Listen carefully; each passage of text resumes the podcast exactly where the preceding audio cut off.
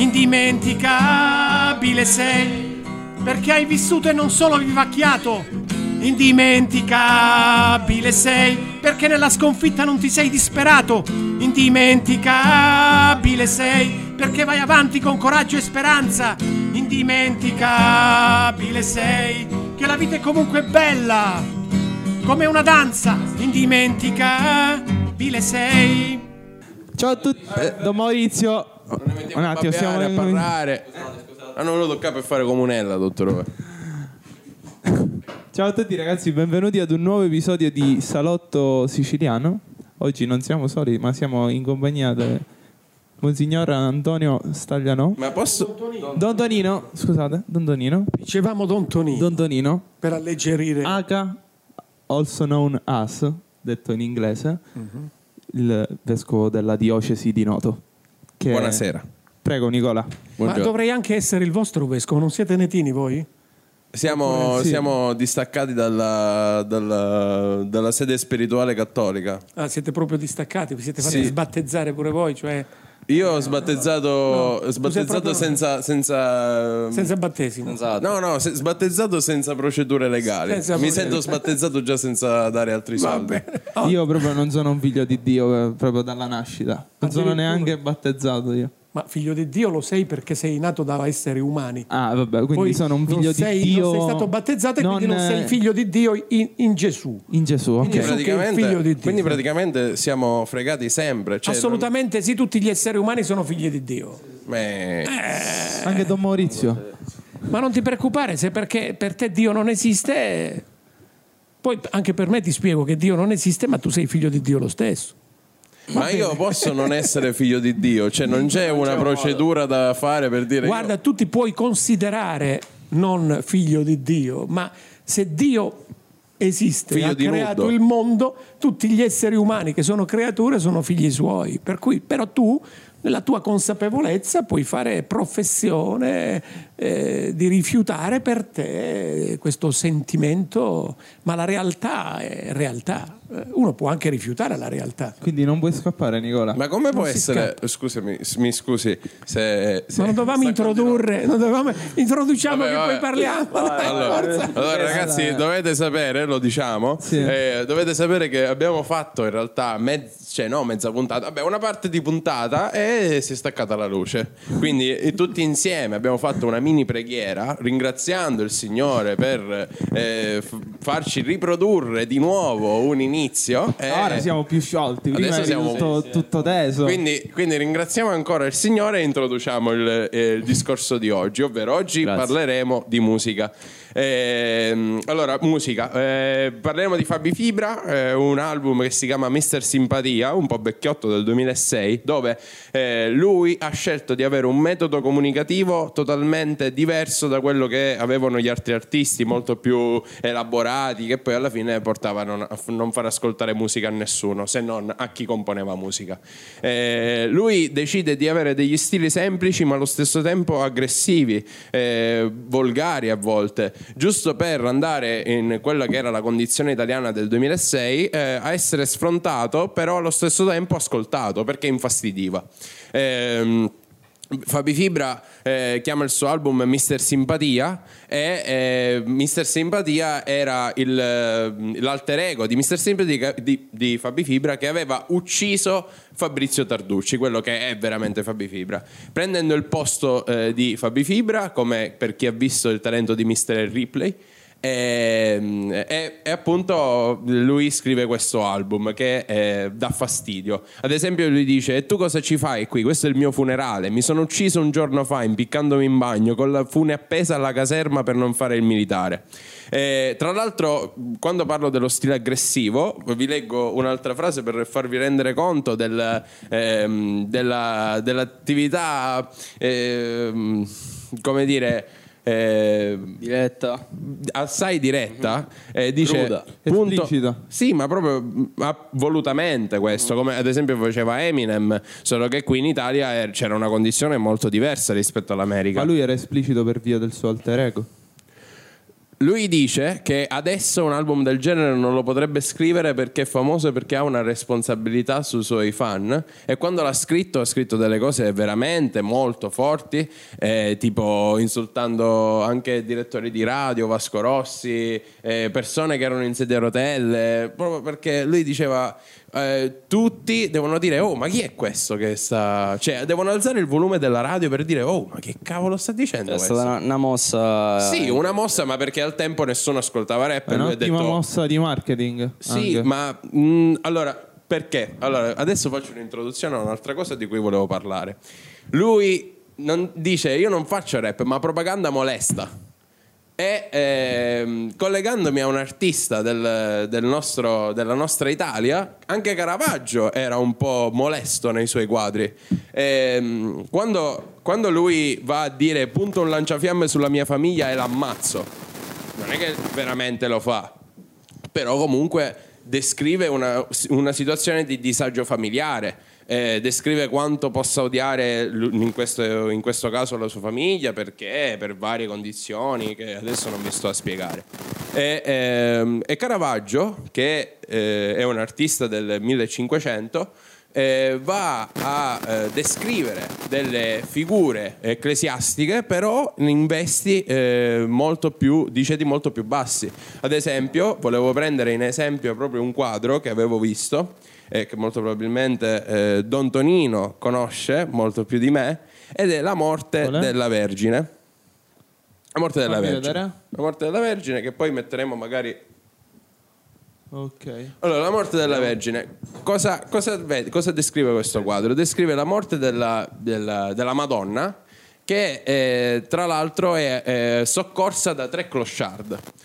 Quando ci fu okay. il concilio di Trento, eh, gli fu privato anche di descrivere ad esempio delle opere nude, e qui vediamo la censura che non del tutto è stata rimossa ormai dall'Italia. Ad esempio Arancia Meccanica è un film che è stato da poco eh, permesso alle, al pubblico italiano. Comunque, ritornando al quadro, eh, abbiamo tre clochard che accorrono eh, la, la, Santa Vergine e eh, Maddalena che è piegata, distrutta dal, dall'evento e eh, la Madonna che è morta e secondo la concezione del tempo non poteva morire la, la Madonna e quindi fu anche rifiutata quest'opera.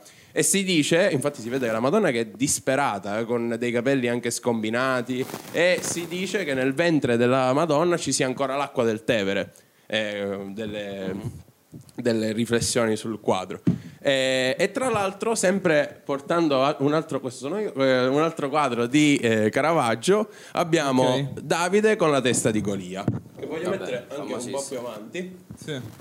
Che è un'opera di protesta. Anche lui qui fa una eh, sorta di ha un linguaggio aggressivo contro la società del tempo perché Davide rappresenta il bene che eh, ha ucciso il male, però eh, nella faccia del Davide vediamo eh, una sorta di pentimento per quello che ha fatto, perché è comunque un omicidio e, e, e, invece nella testa di Golia vediamo il Caravaggio stesso che si è dipinto a memoria con un, un, autoritratto e lui con questa mossa, che tra l'altro si dipinge in basso, non dando importanza alla sua faccia, ma comunque con questa mossa lui dimostra che lui si schiera dalla parte del male perché il bene è un... Eh, il bene è in realtà un, c'è un, un rovesciamento del, tra, male, tra, male, e bene e lui si schiera dal male perché dice che il bene è un assassino, mi ha ucciso. E, okay. È proprio come, è proprio come eh, Caravaggio, Mister Simpatia, descrive con dei messaggi molto forti. Era giusto che. De... Comunque è molto importante che. Cose bellissime. Sì, lui da un mese che si sta preparando questo eh, episodio, no, no, no. quindi. Eh, Ma e a proposito di questo, la domanda diciamo sulla Chiesa Cattolica, considerando che io ora sono faccio, vescovo. Ora a proposito, eh, dopo questa lunga premessa, che mi scuso anche con chi ci ascolta da casa, so no, che ormai è stata bellissima, valeva la pena che tu la facessi. So che ormai non fatto. siamo abituati ad ascoltare per più di 10 secondi, però ogni tanto è anche giusto. La soglia dell'attenzione si sta abbassando. Eh, interferenze? Dobbiamo fare un'altra preghierina, mi sa. No, vabbè, interferenze che con un Modalità aereo si risolve. Modalità aereo immediatamente. Modalità okay. aereo. Ok, perfetto. No, no, può essere il mio perché... E adesso, e adesso voglio leggere proprio una strofa di Fabi Fibra molto pesante.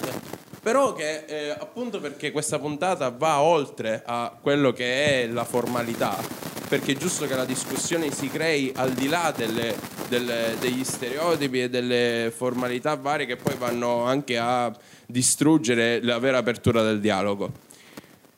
E vado a leggere. Questa Italia è paranoica, impazzisco qui. La Madonna quando piange che va al TG. Questa chiesa crea dei mostri per spaventarci. Molte madri sono al mondo per soffocarci. Molte volte questo Dio vuole arbitrarci, molte volte questo credere può limitarci.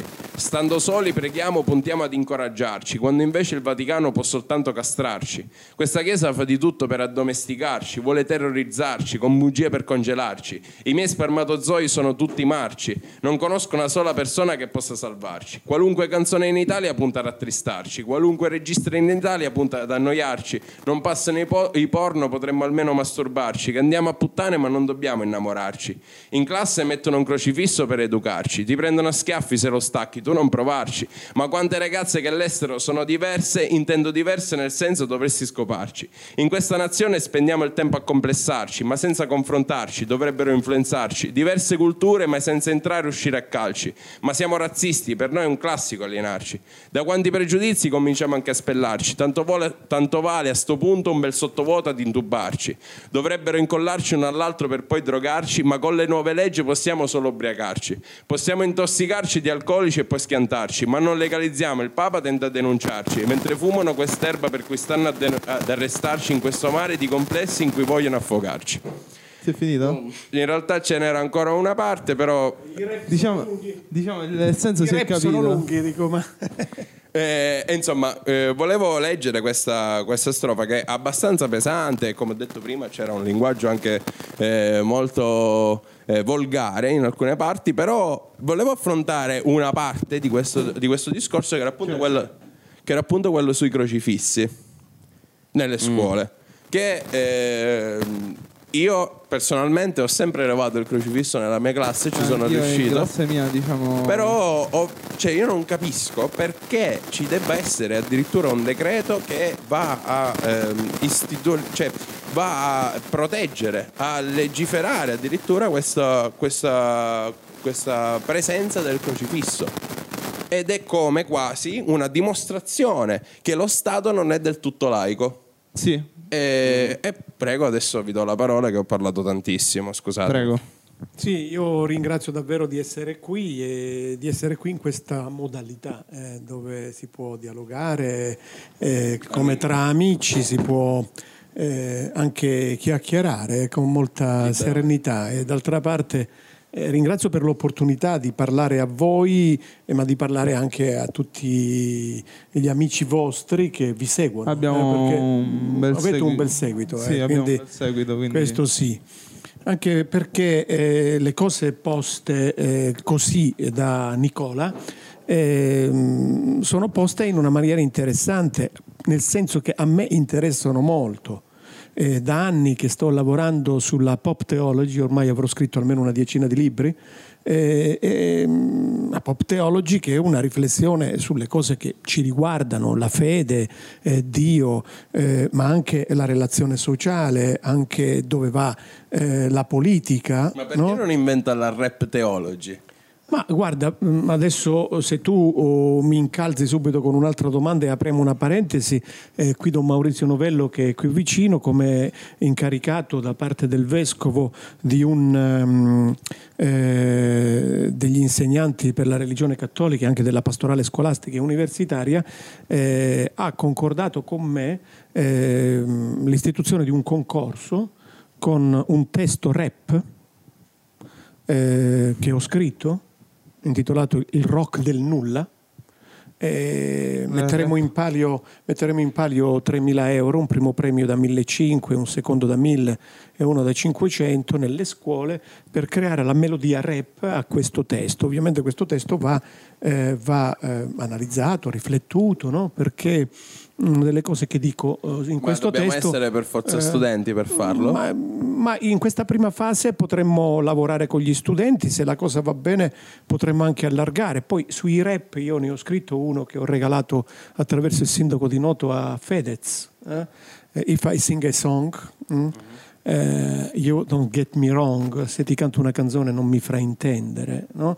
Ed è un rap sulla bellezza. Eh? Mm, so che il sindaco gliel'ha regalato, non sono stato io, però per suo tramite. Quindi scrivo canzoni, scrivo canzoni di musica pop e anche questo rap e quest'altro testo che non ho musicato appositamente perché con questo concorso. No? Per cui ecco la modalità della musica, in questi libri io cerco di valorizzare le canzoni perché queste canzoni, come diceva Bennato, eh, sono solo canzonette per dire che non sono solo canzonette. Eh? eh, e di fatto come tu vedi, come per la, il rap che hai letto, Ehm, non mi pare che sia solo un rap e una canzone, lì c'è dentro un'affermazione, un'affermazione di principi, di convinzioni, eh, di critiche, eh, di accuse anche volgari e violenti contro l'istituzione eh, Chiesa, mettendo dentro pensieri che isolati potrebbero anche avere una sensatezza, ma ehm, eh, messi insieme potrebbero anche risultare, diciamo, insensati eh, non veri, maldestri o comunque anche costruire un, un senso più ampio no? che interpella la coscienza e la libertà e pone domande. Per cui io, ascoltando questo testo, ho sentito eh, delle domande che, eh, mi sono, che, mi sono, state poste. Domande, attenzione, eh, non tanto sol- o soltanto al vescovo, no? E quindi a uno che appartiene all'istituzione Chiesa lì compromessa attraverso le accuse fatte al Vaticano, ma domande che riguardano la mia coscienza di, eh, di credente perché io sono credente cattolico e quindi appartengo alla Chiesa cattolica, appartiene anche alla mia fede di cattolico l'adesione a delle dottrine no? fondate dentro prospettive anche eh, filosofiche che eh, non possono essere così eh, banalmente, banalmente eh, diciamo, eh, perlomeno possono essere criticate, ma criticate a un livello anche, anche più profondo. E comunque quel rap non è solo una canzonetta perché nel frattempo non è un saggio di filosofia, non è un saggio Però eh, qual è politica, la genialità? Di... La genialità è che un testo rapsodico, cioè un, un testo benché lungo il rap uh-huh. rispetto alle canzoni, ai testi delle canzoni normali, è, è un testo che però oh, è popolare. Di, comincia a dire popolare e perciò diretto, diretto e va a eh, parlare alla gente comune. Però qual è la genialità? Popolo... Qual è la genialità? La genialità è che è semplice, ma allo stesso tempo pone delle discussioni profonde, quindi questo testo può arrivare a una persona che va al quinto superiore come può arrivare anche a, un, a, un, a, a Bravo. lei che... E questo è, è la genialità eh, comunicativa, ecco, la genialità comunicativa di un testo musicale e io sto insistendo su questo nella mia pop theology. Sto dicendo, accorgetevi, carissimi, quelli che hanno la bontà di leggermi o di ascoltarmi, che i saggi di teologia o anche le prediche dei preti eh, nelle chiese cattoliche, no? la domenica, non le ascolta nessuno, perlomeno immagino per esempio una predica, chi la può ascoltare? Ah, sul presupposto che la stragrande maggioranza di chi va in chiesa la domenica non ascolta ecco, nulla della parola volevo. di Dio e, e, non ascolta la predica del prete, ma comunque sia, se l'ascoltassero l'ascolterebbero quelli che vanno in chiesa. Normalmente i giovani non vanno più in chiesa, i millennials, no, quelli nati dopo il 1999, eh, sono de- stati definiti da un mio eh, carissimo amico sacerdote che è stato anche mio assistente sulla cattedra di Trinità, che ha scritto un libro su questo, Don Armando Matteo, la prima generazione incredula. Nelle chiese cattoliche giovani non se ne vedono, per cui prediche non vengono ascoltate. Allora dico, i giovani che cosa ascoltano? I giovani che non vengono più in chiesa stanno su Spotify, ascoltano Fabi Fibra, Fibra eh, e tantissimi altri rapper o canzoni, o canzoni popolari o canzoni pop, no? Eros Ramazzotti, Laura Pausini, eh, Noemi, per non parlare anche eh, sempre di Mengoni con cui ho iniziato la mia carriera di pop teologo. No, no, e, e, e, ascoltano questi milioni di volte. Facciamo un altro esempio. Recentemente, forse adesso è passato già un anno, Vasco Rossi è uscito con un singolo intitolato La verità no? e dice cose interessantissime sulla verità. Ma dal punto di vista diciamo teologico e anche filosofico delle nostre riflessioni, della verità non si parla più. La verità non si parla più, dice la verità non esiste, la verità non si conosce. Nel frattempo Vasco Rossi pubblica questo uh, disco sulla verità e dopo una settimana 5 milioni di persone l'hanno ascoltato. Io stesso dopo una settimana l'ho ascoltato almeno 5 volte. E, e quindi ho ascoltato che cosa? L'espressione finale, per esempio, che dice la verità non è una cosa, la verità si sposa. E a me fa piacere che questo dica questo perché, per esempio, cristianamente Vabbè, la verità sost... è Gesù Cristo, la verità è Gesù Cristo e questi crocifisso e vengo alla tua allora, sostanzialmente qua si sta parlando del modo migliore per comunicare quella no, no, determinata ho, cosa esatto adesso vengo al crocifisso no? ah, okay. Okay. e anche lui mi ha fatto la domanda sul crocifisso certo. dopo aver introdotto eh, la canzone Fibra anzi addirittura il Caravaggio e quella cosa del Caravaggio mi ha veramente appassionato e ti ringrazio Grazie. perché non vorrei perdermela alla fine no? perché è coerente con le cose che sto dicendo io da, da anni no? Quando dico che Dio è solo e sempre amore, per cui Dio non è un Dio guerriero, non è un Dio che abbia mai fatto il male, non è un Dio che abbia potuto dire a Davide ammazza tutti quelli che ti chiedo di ammazzare per fare, comprendi? Per cui il fatto, quella tua introduzione sul Caravaggio io me la rivendo, eh, se mi consenti, perché è una cosa, è una cosa bellissima. Il Davide di Caravaggio che quasi si dispiace no? eh, di, di, aver, eh, di aver aver ucciso perché alla fine Davide è un sanguinario. No? C'è un motivo scritto nella, nella Bibbia, cioè che eh, Davide immagina di dover costruire il tempio a Dio no? e il profeta va da Davide e gli dice no, non sarai tu a costruire il tempio a Dio. Perché? Sarà tuo figlio, Salomone, cioè che è un, che un, che è un re di pace, perché tu sei stato un sanguinario perché Davide è stato un ha, ha combattuto tutte le battaglie di Israele vincendole. Quando per esempio si doveva sposare con la figlia di Saul e Saul gli ha detto portami cento prepuzzi di Filistei, no? E lui gliene ha portate duemila. era portato duemila per dire proprio era, era, alla grande, era alla grande per capisci? Eh, però lì è scritto non puoi costruire il tempio tu, perché il tempio è di Dio e tu hai le mani insanguinate il crocifisso. Vedi, eh, per la fede cristiana e cattolica il crocifisso è eh, la manifestazione eh, dell'amore. Molto spesso si parla di amore, anche nelle canzonette si parla di amore, ti amo, amore mio. No? Eh, chiamami solo amore, penso per esempio a Vecchioni che ha vinto il Festival di Sanremo, chiamami solo amore perché noi siamo amore ehm, oppure chiamami, penso, chiamami ancora amore. Chiamami ancora amore. Però dice una cosa bellissima Vecchione lì, credi in quest'umanità anche restasse un solo uomo.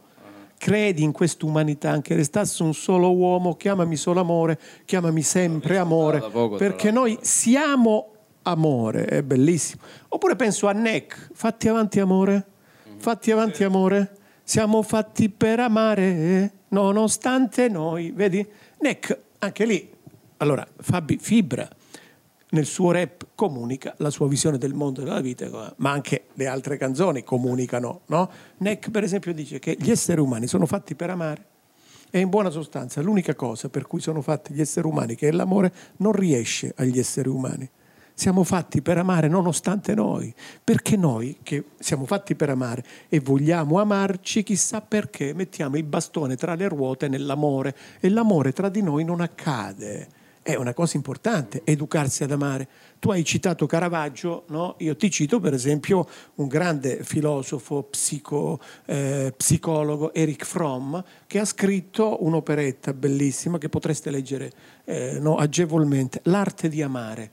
Eric Fromm eh, dà una testimonianza, diciamo, non sospetto, non sospetto, perché non era un, un, cattolico, non era un cristiano, siamo fatti per amare. E dice eh, eh, l'amore eh, se veramente lo vuoi fare ti devi educare perché è un'arte, l'arte di amare. Però io non, vedo, io non vedo, non vedo, scritto nel, nel, messaggio del crocifisso eh, amore, Dio è amore o l'uomo è amore. Allora, Io vedo più scritto eh, sofferenza, violenza, sofferenza, sofferenza sì. eh, come appunto la condizione italiana eh, sì. cattolica ti porta a avere delle croci, soffrire, stare zitto e sapere che dopo la tua vita forse ci sarà un paradiso. Bene, io ti ringrazio perché dici queste cose, perché queste cose sono fuori dal mondo dell'orizzonte cristiano, questo non è il cristianesimo. Capisci? Cioè il vero problema su cui io sto trattando e sto trattando anche a livello filosofico, prima di venire qui stavo scrivendo appunto un testo, una lettera a Ines Testoni parlando del rapporto tra Emanuele Severino e il cristianesimo, perché per esempio Emanuele Severino, uno dei più grandi filosofi italiani, contesta il cristianesimo come follia perché avrebbe aderito, ma è un cristianesimo, quando parla del cristianesimo, è un cristianesimo che io non riconosco, che io non riconosco. Per esempio, le cose che tu hai detto, tipo per esempio ehm, la sofferenza, devi soffrire, così se soffri poi vai in paradiso. Questo fa parte di una predicazione che probabilmente c'è stata ma non è cristiana. Io sto scrivendo, per esempio, dei libri in cui cerco di avvalorare l'autentico cristianesimo, quello che chiamo canonico, no? che è il cristianesimo che è dei Vangeli e del Nuovo Testamento, no? dove certe cose che pure all'interno della Chiesa Cattolica sono state perpetrate non esistono. Facciamo un altro esempio per portare il testo di fibra, ma poi arriviamo sempre al crocifisso, perché il crocifisso, tu capirai, non è semplicemente quello che vedi tu, perdonami, il crocifisso anzitutto è il crocifisso del cristianesimo e non è il crocifisso di tanti crocifissi che i romani hanno messo in croce. No? Quindi il crocifisso nelle scuole del cristianesimo è Gesù di Nazareth crocifisso. Quindi quel segno lì rimanda a una storia che dovresti in qualche misura conoscere, cioè che quello Se è nato occidentale la conosci. Sei, ma non lo so, non lo so. Gli occidentali per esempio conoscono più per esempio il Ramadan islamico che non il digiuno, la quaresima cristiana. No? Sì, Infatti vero. mi ricordo una volta una volta mi ricordo di aver letto un articolo in cui un, un, occidentale, un cristiano, dice: Ah, sapete che cos'è la quaresima cristiana? Una specie di Ramadan islamico. Quindi un'affermazione che cosa, che cosa indica? Indica che quella ben in testa che cos'è sì. il Ramadan. E per spiegare la quaresima fa il paragone, eh, fa il, paragone, il princeps analogatum, come si dice, il Ramadan non è più. Perché nel mondo occidentale tante cose sono cambiate. Ma per dirti non c'è chi non veda che nella storia del cattolicesimo abbiamo avuto per esempio papi guerrieri. Alessandro VI, no? Alessandro VI. Quindi quando quello punta sul Vaticano per dire certe cose, no? quello intendo Fabi Fibra, ehm, eh, non è che eh, non, non, azzecca giusto, no? Dico, abbiamo Fibra, avuto parliamo papi, di te. Eh, ab, ab, abbiamo avuto papi guerrieri. Allora la domanda mia è, come si sposa un papa guerriero? Cioè un papa che perché papa no? della Chiesa universale è, è, è, un principe, è un re eh, che giudica sulla vita e sulla morte delle persone, brucia eh, le streghe, eh, ammazza questo, eh, porta eh, eserciti a dire eh, andate a liberare il Santo Sepolcro. Certo, il giudizio storico direbbe le condizioni erano là, ma la mia domanda teologica resta, come si sposa questo con Gesù Cristo e il Cristi crocifisso? Per perché, per... perché, Gesù Cristo e questi crocifisso mm-hmm. vuol dire che il Dio che il cristiano deve adorare è il Dio che la croce gli ha mostrato. La croce mostra un Dio che invece di donare la morte agli esseri umani, si carica da parte degli esseri umani della morte perché gli esseri umani non debbano più morire, no? non debbano più morire, non nel senso che poi gli esseri umani non moriranno, ma che gli esseri umani nella loro morte, in qualsiasi forma la loro morte assumerà, possano trovare speranza nel loro morire, perché il crocifisso muore per amore e dice a tutti gli esseri umani, chi sa morire in faccia alla morte, senza la disperazione di sentirsi fallito, sconfitto, schiacciato, giudicato male, ma nella speranza no? Della risurrezione, perché il crocifisso è risorto, ecco io porto la morte negli esseri umani, perché gli esseri umani la vivano con dignità umana. Restare umani nella morte è la pienezza e la bellezza dell'umanità. Ma questa cosa qui del crocifisso dice di Dio una cosa folle, pazza, inaccettabile a, a ogni cultura a tutte le culture, anche a quella greca, che era la cultura contestuale in cui il cristianesimo con l'ellenismo ha cominciato, ha cominciato a diffondersi. Allora il problema più serio non è il crocifisso nelle scuole. Il problema più serio è che cosa i cattolici nelle chiese, guardando il crocifisso, capiscono. Perché se uno nelle chiese va, guarda il crocifisso e capisce che Dio è ancora l'essere supremo, creatore del cielo e della terra, che ama gli uomini mandando il suo figlio a morire per loro, e però resta il Dio giusto e dunque giustiziere, che ti castiga quando tu pecchi e ti manda il dolore, la morte, e ti interrompe la trasmissione togliendoti la luce quando vede che stai parlando male di lui no, e che poi te la fa venire come abbiamo lui. chiacchierato. Stiamo parlando più male per adesso cui, di lui che prima. Capisci bene? Capisci bene? No, la casa è mia. Quel Dio, quel Dio non esiste, comprendi? Sì. Allora il Davide... Però, però, io mi chiedo una cosa, la devo interrompere adesso. Sì. Perché, cioè che c'entra eh, questo con il garantire che ci sia il crocifisso nelle scuole? Allora, qui tu comprendi che... Parlo per esempio di Benedetto Croce che dice non possiamo non dirci cristiani, non è che erano cristiani questi, no? Cioè eh, diversamente da altre forme religiose, no? eh, ma in tutte le forme religiose la religione non è semplicemente una questione privata, no? tu vai in chiesa, preghi il tuo Dio, fai la preghierina e buonanotte. No, la religione, eh, nella misura in cui ti mette davanti a un Dio, quella cristiana che solo e sempre amore, istituisce un ethos, un ethos, un costume, una comunità inesorabilmente è anche un ethos, un costume, cioè un modo di fare e di agire. Facciamo un esempio.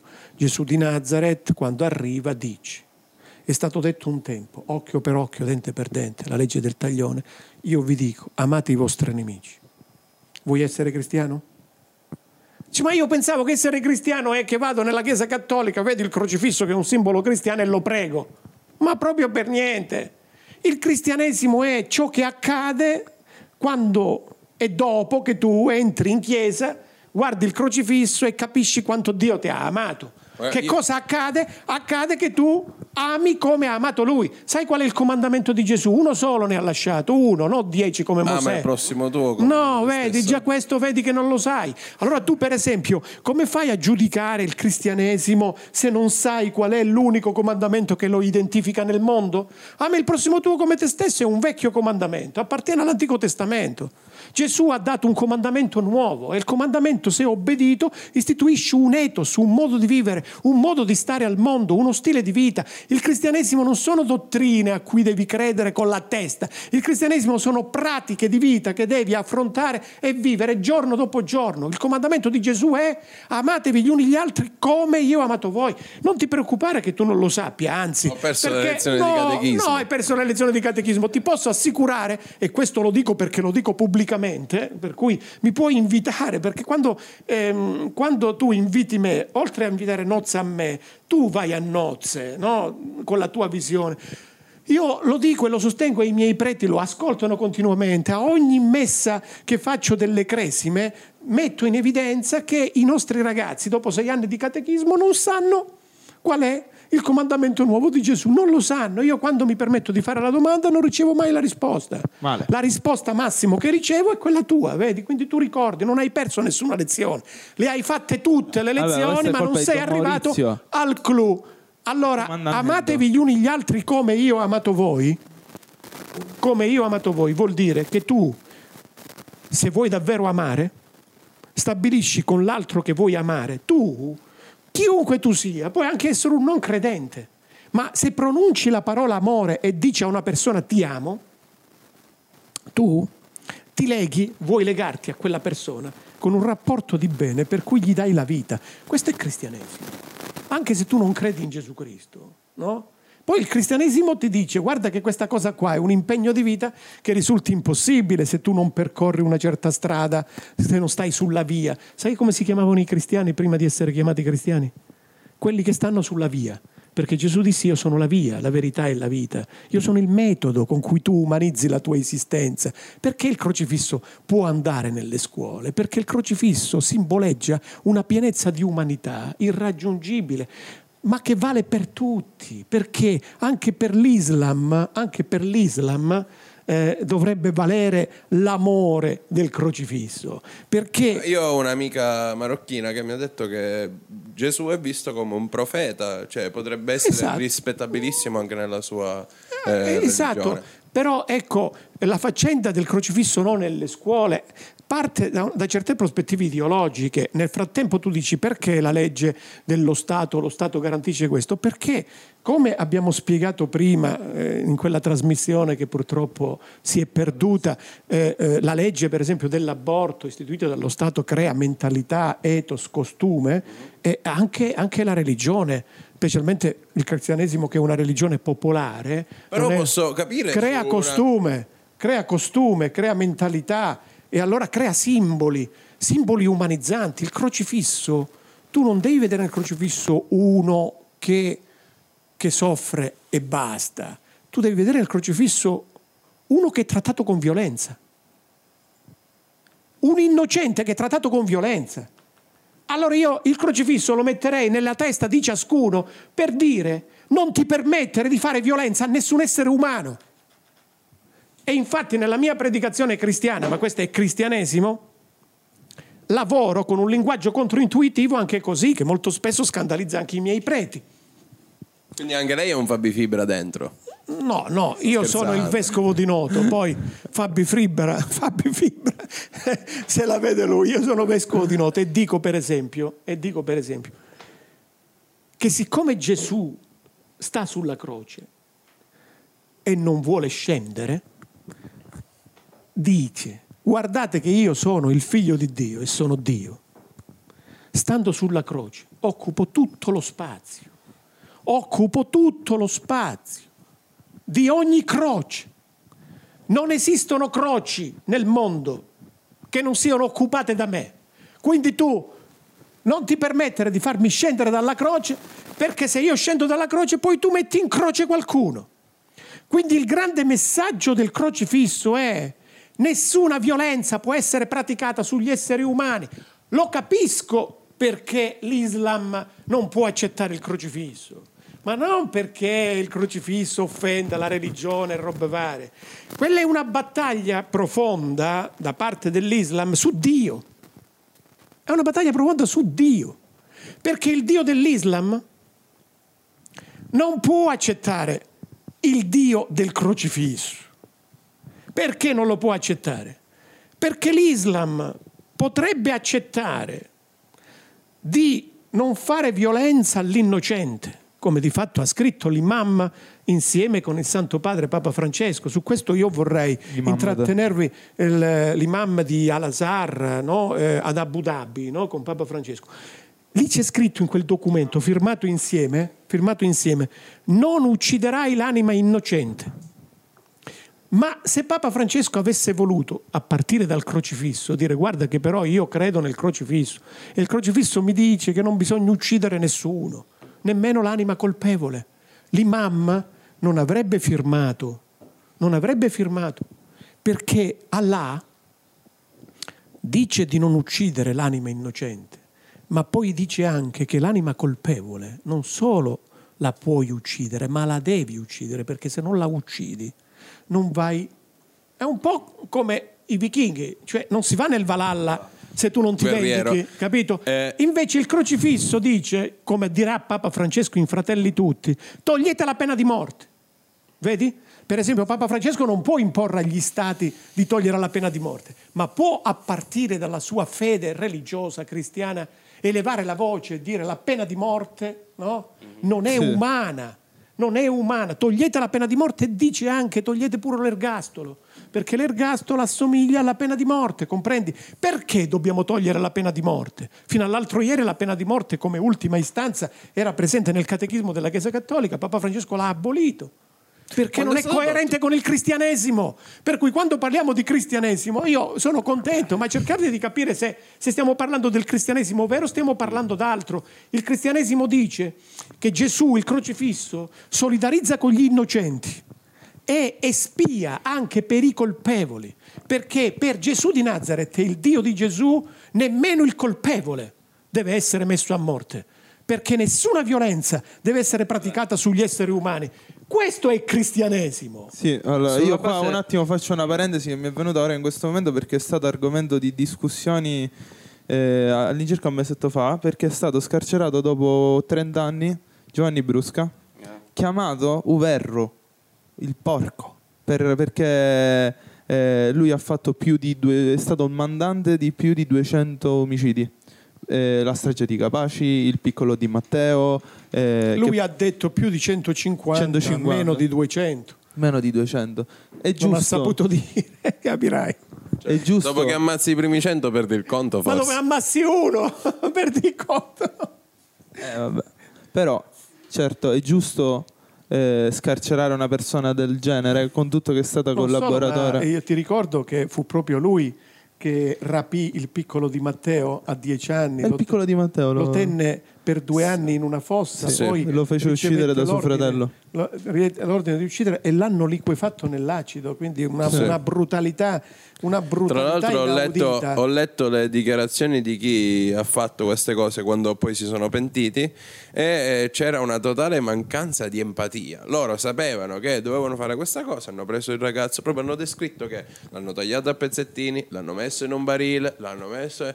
E quello lo Beh, la raccontava come cosa- se stava fumando una sigaretta. Sì, per è la, dire. stessa Cioè, che cosa, è la stessa cosa che si è evidenziata, se vi ricordate, ai processi di Norimberga per, Sì, per i crimini di guerra. Sì, no, per Da cui poco noi abbiamo ho obbedito visto agli un- ordini. un non è che- documentario. cioè, eh, Eichmann, Eichmann, Rudolf Eichmann, che era uno degli uomini più istruiti della Terra, per dire appunto che gli esseri umani non è che possono essere definiti per la loro razionalità e per la loro scienza perché con tutto il rispetto, ne parlo appunto senza una valutazione, ma ne parlo con rigore linguistico, eh, Rudolf Eichmann è un essere umano istruito, eh, ha potuto mettere 6 milioni di ebrei nelle camere a gas perché l'ha fatto scientificamente, aveva, aveva un bel po' di, Ma io testa, tuttora- no? E però dove è l'umanità là? Quindi l'essere umano non è animale razionale, non è la razionalità che qualifica l'essere umano, forse l'umanità va qualificata per altre cose, non per la razionalità, perché con la razionalità puoi combinarne di tutti i colori. Io tuttora penso che i più grandi boss mafiosi siano delle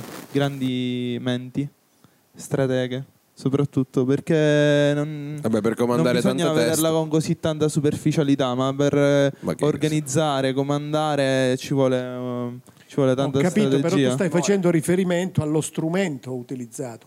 Devono essere furbi, devono essere eh, anche creativi e così via dicendo. Assolutamente. Però una cosa è lo strumento della razionalità, un'altra cosa è il contenuto dell'azione, no? E allora, Sono due cose distinte e separate. eh, il contenuto dell'azione, eh, la malvagità no- non è un contenuto di un'azione umana, piuttosto tu perdi l'umanità, cioè compiendo il male, praticando la violenza, tu non resti umano, tu disumanizzi la vita, eh, come dice Gabbani in Occidentali, Car- in Occidentalis Karma, eh, mentre la vita si distrae, cadono gli uomini, no? cadono gli uomini, la scimmia si rialza e la scimmia nuda balla. E uno dice, ah, visto, alla fine l'uomo si rialza perché sarebbe l'uomo la scimmia nuda. No, l'umanità è perduta e la scimmia, l'aspetto animale, la bestia no? dell'uomo, si rialza e balla e, e domina, e domina il campo il campo umano. Ma tu volevi fare una domanda su Brusca, no? sul fatto che è stato scarcerato? Ah sì, io volevo fare una domanda dicendo se, parla, riferendomi a quello che ha detto sull'ergastolo, sul fatto che diciamo l'ergastolo è molto simile alla pena di morte, perché uno sta andando a, a condannare la, non, li, non la, la vita nella sua interezza.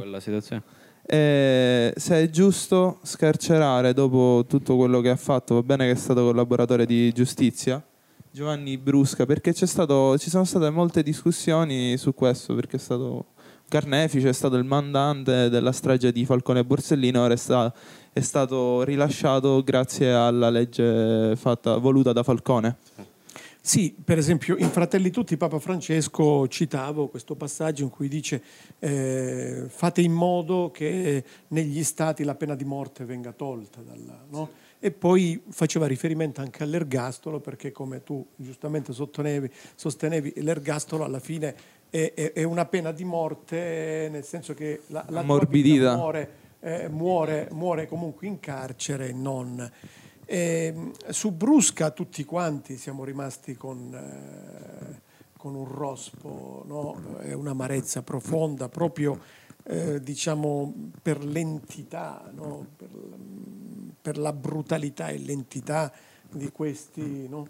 Però, eh, però, ecco la legge, eh, la legge qui è stata addirittura voluta da, eh, da Falcone. Da Falcone e, e quindi la legge, eh, la legge, ha permesso che questo per esempio si pentisse. Poi l'altra questione è se davvero si è pentito e ha detto tutto quello che doveva dire oppure no, ma qui c'è il giudice che deve valutare. Però è una questione una legge, intricatissima. Una, una legge, un, una legge sì. però una volta che è fatta lui ne può beneficiare, lui ha scontato la pena prevista dalla legge con gli sconti previsti dalla legge Falcone per aver, per aver collaborato. Eh, io, pur capendo il messaggio di Papa Francesco eh, sull'abolizione anche dell'ergastolo, io a Brusca l'avrei diciamo, tenuto dentro, no? eh, l'avrei fatto uscire quando diciamo, nella vecchiaia potrebbe anche non nuocere, no? perché eh, mi pare che eh, ha l'età allora. per continuare a nuocere, però questo è un discorso. L'altro discorso Papa Francesco stesso dice nell'Evangeli Gaudium che il tempo è superiore allo spazio. E cristianamente parlando, cristianamente parlando, noi dobbiamo pregare anche e sperare per la conversione degli esseri umani. Perché... Faccio, un esempio, faccio un esempio. Qui a Noto, non so se gli spettatori lo sanno, eh, qui a Noto c'è una, al carcere di Noto c'è una cella eh, dedicata ad Alessandro Serenelli.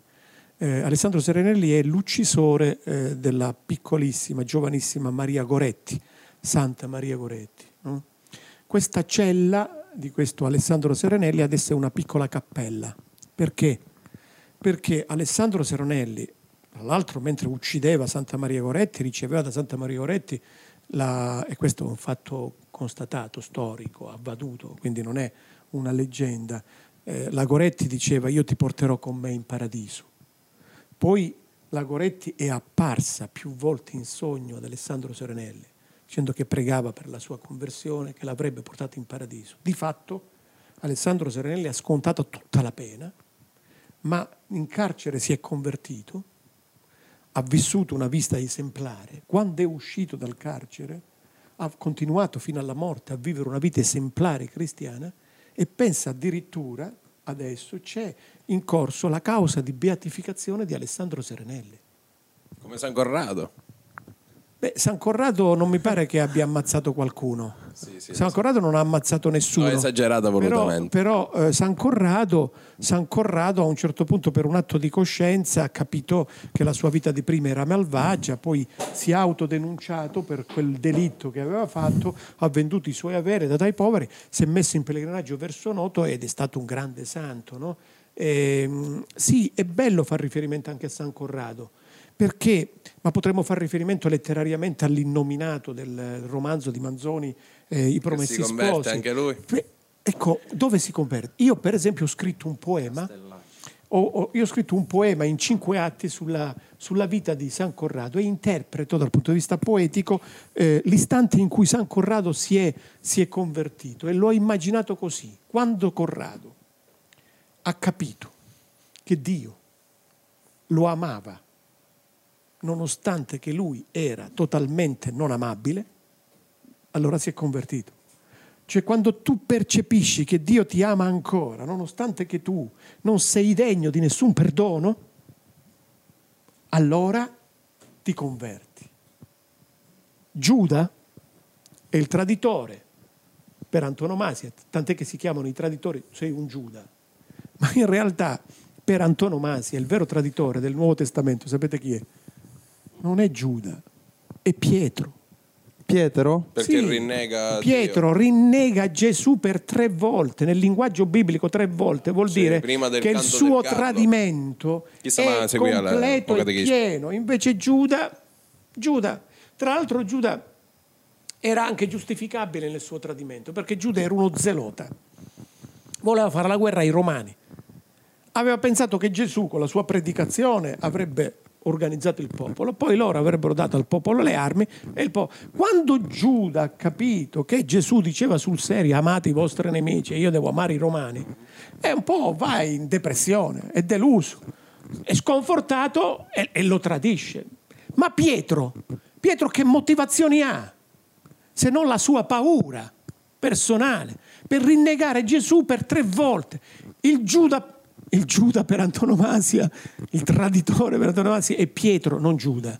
Ma perché Giuda, perché Giuda si, si impicca, va, si suicida e Pietro no? E anzi Pietro diventi il capo degli apostoli, per cui il successore di Il Pietro king. è il Papa di Roma ed ha le chiavi del regno dei cieli. Perché? Cos'è che è capitato? È capitato che Giuda si pente, ma dispera dell'amore di Dio e del suo perdono. Pietro invece incrocia gli occhi di Gesù che sale verso il Calvario e dagli occhi di Gesù, mentre Pietro piange, capisce che Gesù gli vuole ancora bene, che Gesù lo ha perdonato. E allora ecco la conversione davvero di Pietro, no? che diventa araldo e morirà per testimoniare Gesù, come tutti gli apostoli, tranne Giovanni, tranne Giovanni l'Evangelista, tutti daranno la vita morendo per Gesù, capito?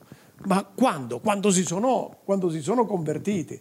Nella potenza, tra l'altro, dello Spirito Santo, adesso sanno, sanno che davvero Gesù è il Salvatore e il suo Vangelo racconta di un Dio che è solo e sempre amore. Io, eh, mentre lei parlava anche prima no? del fatto di, che eh, etum, essere dei Ethos, cos- ethos, ethos, essere, costume. essere un costume. E poi, eh, poi ha parlato anche di Maometto, ha parlato di Dio cristiano, le differenze. Io mi sono chiesto, ma perché non ci viviamo una religione individuale? Cioè, qual è il bisogno che abbiamo di ritrovarci in una comunità per vivere un Dio? Io penso, allora io sono ateo, però penso che se ci deve essere un Dio deve Tu essere... credi di essere ateo? Credo di essere ateo. sì, credi. sì, sì, credo di essere Sei, ateo. credi di essere ateo perché dicevo, Perché non ci ateo, sarà che vuol mai dire- sicurezza. Che vuol dire che sono ateo? Che vuol dire che, vuol dire che sei ateo, per esempio?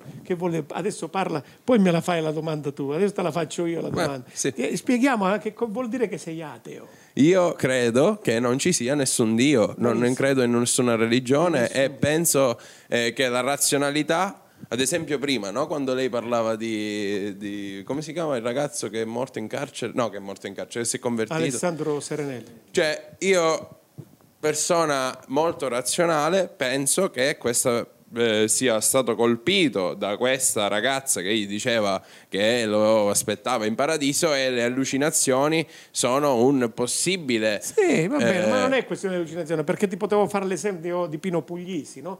L'uccisore di Pino Puglisi Eh, si è Pino. convertito pure lui perché Pino Puglisi prima di morire gli ha sorriso. In quel sorriso ha capito che lui lo perdonava. Questa è l'esperienza cristiana, comunque tu la formuli, e comunque è un'esperienza storica, comprendi, che è capitata. Tu ti puoi anche giustamente dici ma perché non ci vuole una religione, una religione individuale? Perché come ti ho detto prima, e purtroppo la trasmissione di prima è andata, eh, andata perché era una cosa molto bella, per- non ci può essere una religione individuale, individuale perché l'individuo non esiste in natura. E quindi ciò che non esiste in natura non può originare qualcosa. L'individuo non esiste in natura. Non esiste l'individuo. L'individuo è un termine con cui noi no, eh, riferiamo di un posizionarsi nel mondo, nella società, della persona, che è l'unica realtà che esiste in natura. L'essere umano è una persona, cioè una relazione totale. Cioè, per esempio, tu, tu che sei tu, dici io sono io, ma tu che sei tu, ti rendi conto di chi sei tu, la sostanza di quello che sei tu è che tua madre ti ha generato con tuo padre, che tu sei stato cresciuto, Un educato, eh, che tu sei andata a scuola, che tu, no, tutto questo sei tu, comprendi? Che vesti i vestiti che ha costruito un altro, che, che ti piace il colore bianco perché eh, qualcuno quando eri piccolo chissà no, e ti ha illuminato, capisci? Cioè se tu vai alla ricerca di te e dire ma nella mia sostanza ultima chi sono io, tu sei la trama di tutte le relazioni che ti hanno costituito e ti hanno determinato. Questo lo dice Ermal Meta in quella bella canzone Vietato morire, Bella. in cui la madre dice al figlio: Ricorda, figlio mio, all'uomo che diventerai, che non sarà mai più grande dell'amore che dai. Se tu vuoi sapere chi sei tu, tu sei tutto l'amore che sei riuscito a dare, tu sei tutto l'amore che hai ricevuto. E l'amore istituisce la relazione tra di noi. Per cui una religione individuale non ha nessun senso perché religione vuol dire religio, vuol dire legame, legame con Dio e legame tra gli altri. Avete fatto questa bella cosa qui, eh, eh, in questa specie di pub. Noi era, quando eravamo ragazzini facevamo i pub. eh, Noi facciamo i salotti. No, voi fate i salotti, d'accordo, salotti vi siete più- emancipati giustamente. dico, dico, ma e questa cosa qui che cos'è? Questa è una realtà che caratterizza voi. Tu non puoi dire di essere altro nella tua sostanza eh, rispetto a quello che stai facendo adesso qui. Perché Però io prima, di tutto, io, prima, sei tu. io prima di tutto sono individuo. No, no, no, no. Io prima, cioè io mi Allora, sento... prima di tutto sei materia, prima di tutto sei atomi, prima di tutto sei molecole, Sì. d'accordo? E se tu vai per esempio a livello subatomico di te, la meccanica quantistica ti dice chi sei. Allora, se tu vai per esempio eh, a leggere un, un bellissimo libro che tra l'altro è leggibile eh, di Carlo Rovelli, uno dei più grandi scienziati attualmente che sta cercando di mettere insieme eh, la teoria della gravità, eh, della gravità di Newton con ehm, la teoria della relatività eh, generale di Einstein no? e, e fa parte di un gruppo di fisici che stanno lavorando alla gravità quantistica. Se tu leggi quel bellissimo libro, Helgoland, no? in cui racconta come Heisenberg, uno dei, dei primi inventori del- della meccanica quantistica, andò in questa isola e come scoprì, per esempio, il principio di indeterminazione che sta oggi alla base della scienza, ecco, tu vieni a sapere cose interessanti, che le proprietà delle cose non esistono in sé, ma sono solo frutto di relazione. Carlo Rovelli è andato anche a, eh, questa trasmissione. È tu- no, no, no, no, no. Che si Eh, relaziona eh, continuamente eh, e forma eh, qualcosa. no, no, no, eh, L'ologramma può anche essere un'analogia per capire di cui si parla, ma lo vedi per esempio sui colori, no? Se tu guardi questo colore qua, tu vedi che questo tavolo c'è una scritta grazie al colore nero e poi questo colore che cos'è? Un bianco avano, d'accordo? Bene. Allora tu dici per esempio che il colore, il colore sia qualcosa di, di fisico, di fisico e pensi che ciò che di fisico è il colore è il colore rosso, Certo, verde, giallo, bianco. Eh, io ho il bianco, lui sa sta roba qua. Non è così. Il colore non ha una sussistenza fisica. Il colore è frutto no? dei fotoni di luce, che sono atomi, capisci? Ah, ma, ma anche il pigmento, anche il pigmento dice il rosso, il pigmento... No, il colore è frutto di una relazione visiva tra la luce, eh, la mia retina, la frequenza eh, no, del, la lunghezza d'onda e così via. Di bravo, vedi che lui sta roba. Quindi anche, Studiato, tu, studiato. anche tu, con le molecole, gli atomi eh, di sangue, se tu vai a livello subatomico, tu vedi che tutto è relazione. Pensa che Planck, con la sua costante, con la sua costante, ha cercato di dire che puoi scendere giù, giù, giù, giù, giù nei quanti, ma non puoi scendere oltre una soglia. E la costante di, di Planck dice quel minimo, minimissimo di energia per cui, per cui eh, diciamo, l'elettrone, l'elettrone non semplicemente la sua onda. Tant'è che, per esempio, tu sai che ad Einstein hanno dato il premio Nobel non per la teoria eh, per la teoria generale eh, della relatività generale, che è una teoria, guarda, è una teoria che sconvolge il mondo. Grazie alle previsioni di questa teoria, no? questi fisici ci raccontano, per esempio, che l'universo potrebbe non essere nato da un Big Bang, ma da un Big Bounce. Io credo che i nostri spettatori queste cose qui possono essere incuriositi.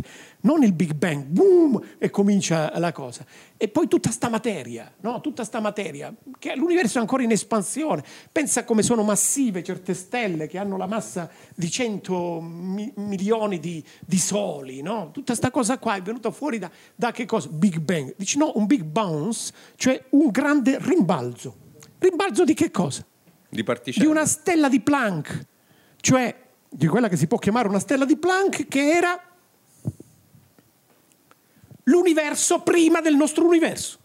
Quindi prima del nostro universo c'è un universo che si è in espansione, almeno quanto il nostro e forse di più, non lo sappiamo, che a un certo punto si è contratto un big crunch, no? Si è contratto, contraendosi, si è concentrato in tutta la sua massa, in tutta la sua massa si è concentrato in una pallina di ping pong che raggiungendo il nucleo del, del buco nero che ha formato, a un certo punto pss, ritorna ed è un il nostro universo. Queste cose qui possono avere un minimo di sensatezza perché? Perché Einstein ha dimostrato che non esiste lo spazio e il tempo, ma esiste lo spazio-tempo che in presenza di masse si incurva. Per cui quando tu dici che la Terra gira intorno al Sole e ti pare che la Terra ha, come dire, un, eh, una, una guida, un guidatore che a un certo punto arriva lì e mo deve girare perché, eh, perché siccome il Sole è là io devo fare un'orbita e giro. No, la Terra procede a moto rettilineo eh, rettilineo, omogeneo, eterino, Uniforme. diritto, uniforme e diritto. Però siccome il Sole ha una massa che crea, come dire, una sorta di, ehm, di distorsione nello spazio-tempo, crea per esempio un'orbita no? al pianeta Terra e così accade per la Luna. eh, e così accade per gli altri, pianeti per gli altri pianeti e così via dicendo. Ora, capisci, se oggi la meccanica quantistica è una scienza di successo no? e l'astrofisica può raggiungere guadagni straordinari grazie alla tecnologia, Assolutamente. assolutamente grazie alla tecnologia, per cui più la tecnologia diventa eh, erudita, più noi vivremo nuove scoperte. Per esempio i buchi neri erano stati previsti dalle equazioni matematiche di Einstein, no? Ma erano, erano nelle, erano nelle equazioni matematiche ma adesso sono stati fotografati grazie ai telescopi, no? Grazie ai telescopi. Ma adesso, per esempio, abbiamo la previsione nelle equazioni matematiche di Einstein, eh, di questi fisici, dei buchi bianchi. Ma mm, non sappiamo. Per dirti, guarda che quello che sta accadendo nell'astrofisica e nella, eh, nella scienza delle particelle, eh, nella fisica delle particelle elementari, è una cosa straordinaria su cui la fede cristiana e la fede in generale può enormemente simpatizzare. Sai perché? Perché? E mi faccio, faccio riferimento a quello che dici tu, dici ah l'allucinazione, cose e robe varie. Perché allucinazione? Quando noi dicevamo che il verbo si è fatto carne, no? I grandi razionalisti dicono ma che stupidaggini sono queste? Nell'ipotesi che Dio esiste ed è Dio, eh, Dio è Dio, no? Nell'ipotesi come fa a concentrarsi in un uomo, d'accordo? Beh, adesso per esempio con Einstein sappiamo che eh, con eh, il- la distorsione dello spazio-tempo galassie, milioni di galassie con le loro masse si possono concentrare in una pallina. Ah, per analogia, non mi sembra, mi sembra meno imbarazzante che io creda in un Dio che si è fatto carne. Da quando gli astrofisici mi raccontano questa storia, a me risulta meno imbarazzante credere in un Dio che si fa carne. Ma per la fede, Non sai c'è che la, scienza. la fede? La fede è certezza delle cose che non si vedono. La fede è certezza delle cose che non si vedono, è argumentum non apparentium. Tu sei certo, non lo vedi, ma sei certo. Lo vedi Dio? No, ma sei Cosa certo. ha più del complotto la, la religione? Aspetta, aspetta, aspetta, restiamo sulla scienza. La Posso, scienza... posso fare una riflessione a proposito di questo? No, ma parliamo sulla scienza. Tu, con l'ultima Sulla- battuta e sulla- poi tu. E poi ok. tu- Perché dico la, la fede è interessata? Perché se la fede è argumentum non apparentium, no? cioè certezza e argomento delle cose che non appaiono e non si vedono, vuol dire che la fede ammette come reali inosservabili, cioè realtà inosservabili. Mentre la scienza queste cose non le può tollerare, è vero? È vero o no che la scienza non le può tollerare? La scienza osserva, capisci? Osserva. E infatti la scienza è scienza, è, con- nata, è una continua- è nata con Galileo, la scienza, sì o no? E il Galileo che dice? Dice le osservazioni, le, le sensate esperienze e le osservazioni che dimostrano. D'accordo? Mhm. Bene, è strabiliante riconoscere, carissimi che ci state ascoltando, tutti quanti, Bella per tutti. che la scienza di maggior successo attuale, quindi la scienza veramente scientifica, oggi si chiama fisica delle particelle elementari, meccanica quantistica, che ci offrirà e ci sta già offrendo, ci sta già offrendo, perché qui dentro c'è meccanica quantistica, no?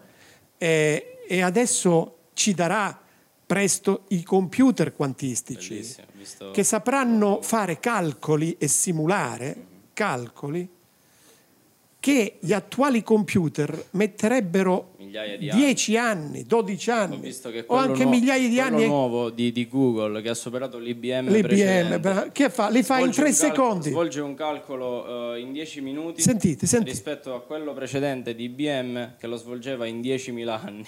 In 10.000 anni. In 10.000 anni. Straordinario. Sapete perché? Che non si basano su codici binari, ma... Non si basano su codici. Li- Scrivi tu, descrivi tu. No, no, non so tanto. Le sui- scrivi tu. Non so tanto, ma comunque sono delle strutture enormi basate su, Il microfono, fra. su eh, strutture in ottone e varie reazioni chimiche che non so, non so spiegare. Non sai spiegare, però, Non so spiegare, ma comunque. Però eh, l'enormità, l'enormità, l'enormità del computer no, non ci deve impaurire perché anche questo, prima di essere così, era- era... quanto una stanza, no? era quanto un palazzo, d'accordo? quello- Eh, I primi computer durante la seconda Esatto. guerra mondiale, mi ricordo 4 megabyte di memoria li trasportavano in interi vagoni ed erano degli, sta- degli stanzoni enormi, benissimo, e benissimo. ora qui ci sono 100 500 giga arrivano. a- Perché i computer quantistici possono fare quello che i computer attuali farebbero in decine di anni, centinaia di anni, mille anni? E loro li fanno in, in secondi, in minuti. Perché?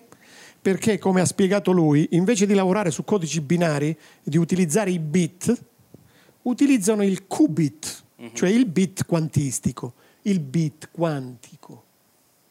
Qual è la differenza tra il bit attuale e il bit quantico? È che il bit attuale o è 0 o è 1. Poi fa 0, 1, binario, 1, 0, 0, 1 e così via.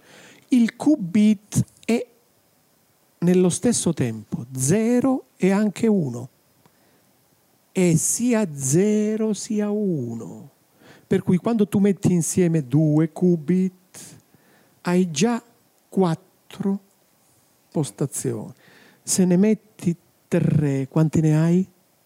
Dici, uno, uno ne ha due, l'altro ne ha due, ne metto eh, il terzo e quindi arriviamo a 6. No, no, molti di più. Se ne metti 4, se ne metti 5, se ne metti 10, se ne metti 30, se ne metti 60, arrivi a... Mi spiego? Eh, Ecco. Vogliamo fare una domanda al pubblico. Sì, ma è, è- è la conclusione del mio discorso, sai qual è? Che la tecnologia funziona, il computer quantistico c'è, Esatto. ma è basato su una cosa che non è osservabile, sulla sovrapposizione quantistica.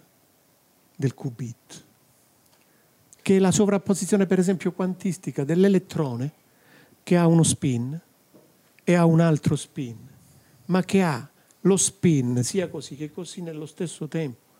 È la sovrapposizione quantistica del gatto di Schrödinger, che è vivo e morto, ma che se tu guardi collassa in uno stato o vivo o morto.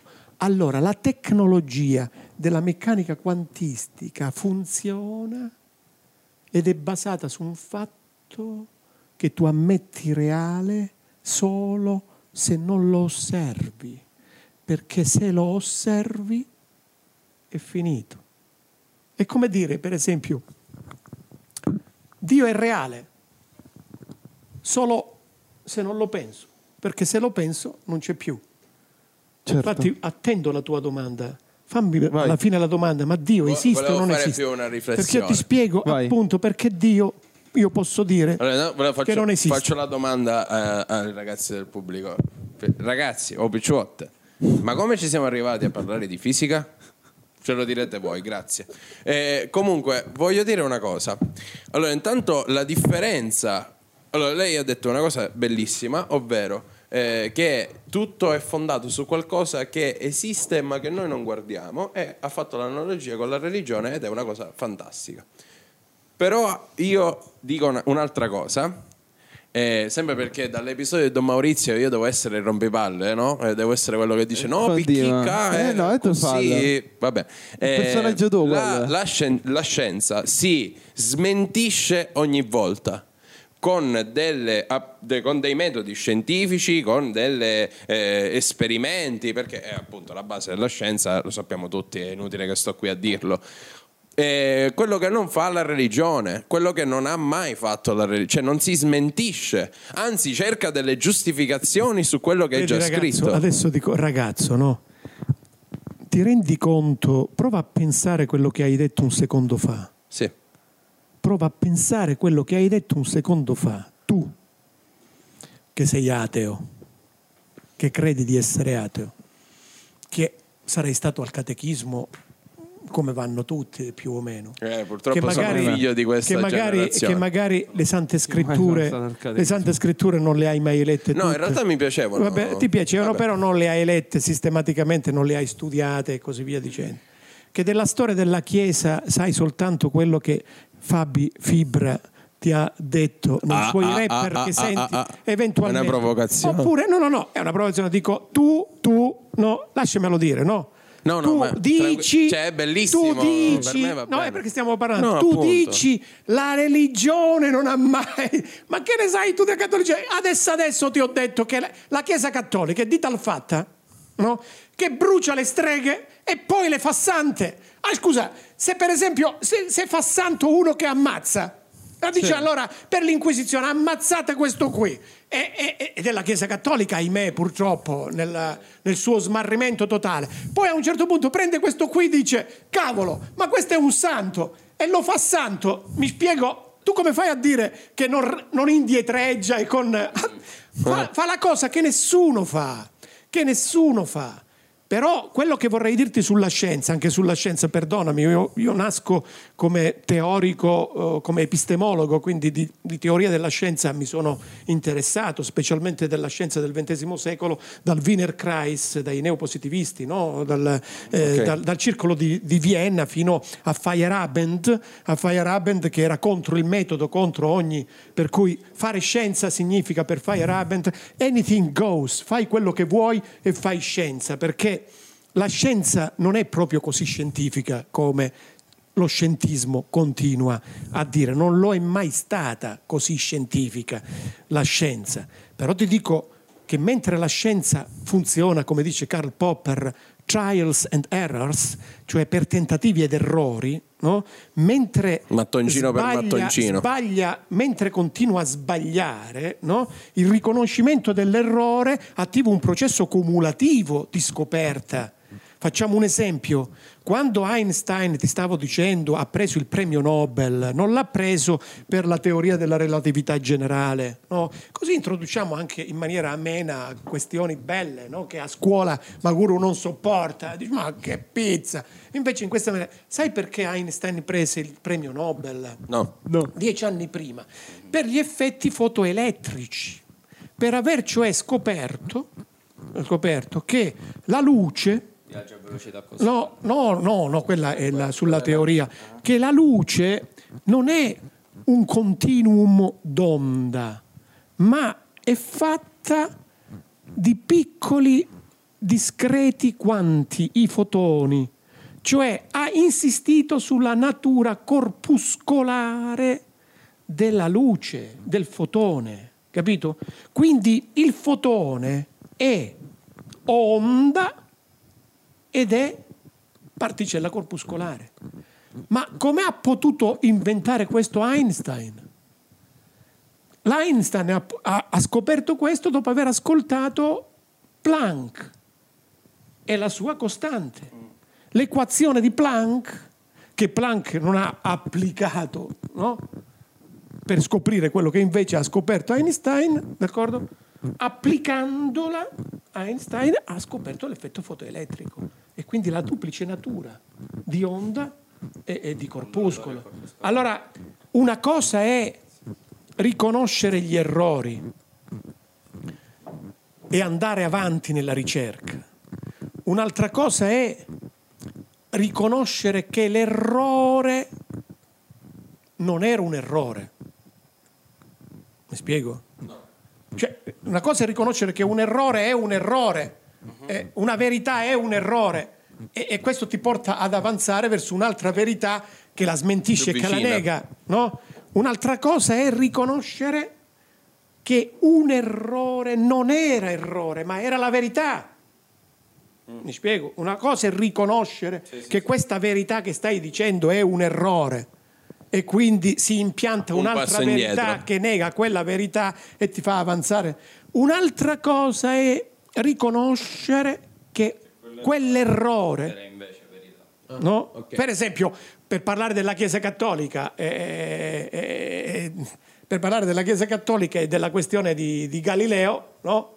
Eh, eh, Galileo diceva, guarda che col cannocchiale che l'olandese ha inventato, quello l'ha inventato per la storia delle navi da guerra. Io ho guardato eh, il cielo e ti posso assicurare per osservazione diretta che non è il sole che gira intorno alla terra, ma che è la terra che gira intorno al sole.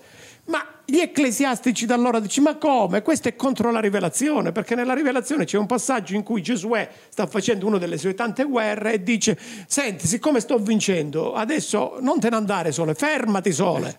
E il sole si fermò, perché Dio fece fermare il sole, dice la scrittura, comprendi? E allora il sole si ferma e quindi questo indica per, per la rivelazione, secondo loro, ma queste cose vedi, noi le abbiamo superate. Nessuno di noi dice più queste cose qui, per cui venne condannato Galileo, cioè che è la Terra che gira intorno al Sole, no? e non il Sole che gira intorno alla Terra. Ma c'era per esempio Bellarmino, il cardinale Bellarmino, che eh, aveva una posizione popperiana ante litteram, no?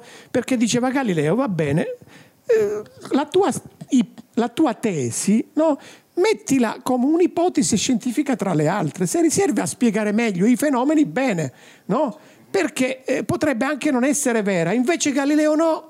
Galileo dice no, è vera perché... Po, po, po, po. Dico, vedi, oggi noi sappiamo che nemmeno la tesi di Galileo è vera, no? Era vera rispetto alla posizione tolemaica perché il, eh, la, la svolta copernicana era reale, la Terra che gira intorno al Sole. Ma anche il Sole gira e la Terra gira intorno a se stessa e così via dicendo, comprendi? Allora la Chiesa Cattolica, la Chiesa Cattolica, diversamente dalla scienza, che non lo potrebbe fare, non necessariamente, perché, perché la scienza va avanti come un processo cumulativo no? di scoperte attraverso la falsificazione. la falsificazione.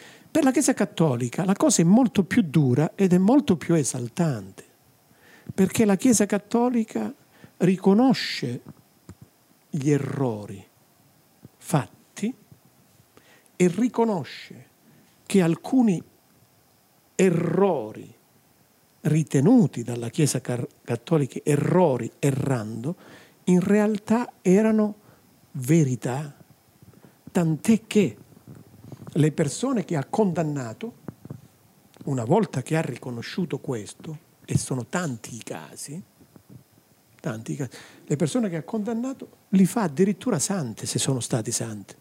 Io ti posso dire, per esempio, che ho lavorato alla causa di beatificazione di Antonio Rosmini, adesso beato Antonio Rosmini, uno dei più grandi intellettuali del, dell'Ottocento, eh, che ha fondato anche tra l'altro l'Istituto della Carità, prete, lui era prete, prete roveretano, eh, grande filosofo, grande politologo, grande pedagogo, grande teologo, grande tutto, tant'è che eh, Spaventa lo chiamava il Kant italiano. No? Ebbene, Rosmini è stato condannato per cento anni con un decreto post obitum su tutto il suo pensiero, come ontologista, panteista, e tutto, tutto e di più, d'accordo? Noi abbiamo lavorato no? eh, con gli sviluppi nuovi della scienza teologica sul pensiero di Antonio Rosmini, abbiamo mostrato che quelle proposizioni condannate non corrispondono al pensiero autentico del Rosmini. La Chiesa ha dovuto riconoscere questo, no? comprendi? Perché poi alla fine non è che la Chiesa e la religione che sbaglia, sono sempre soggetti particolari. Certo che la Chiesa è garantita nella sua verità, dimostrazione il fatto che sa riconoscerla anche nei suoi giudizi errati. E questo è molto bello. E questo solo la Chiesa Cattolica ce l'ha.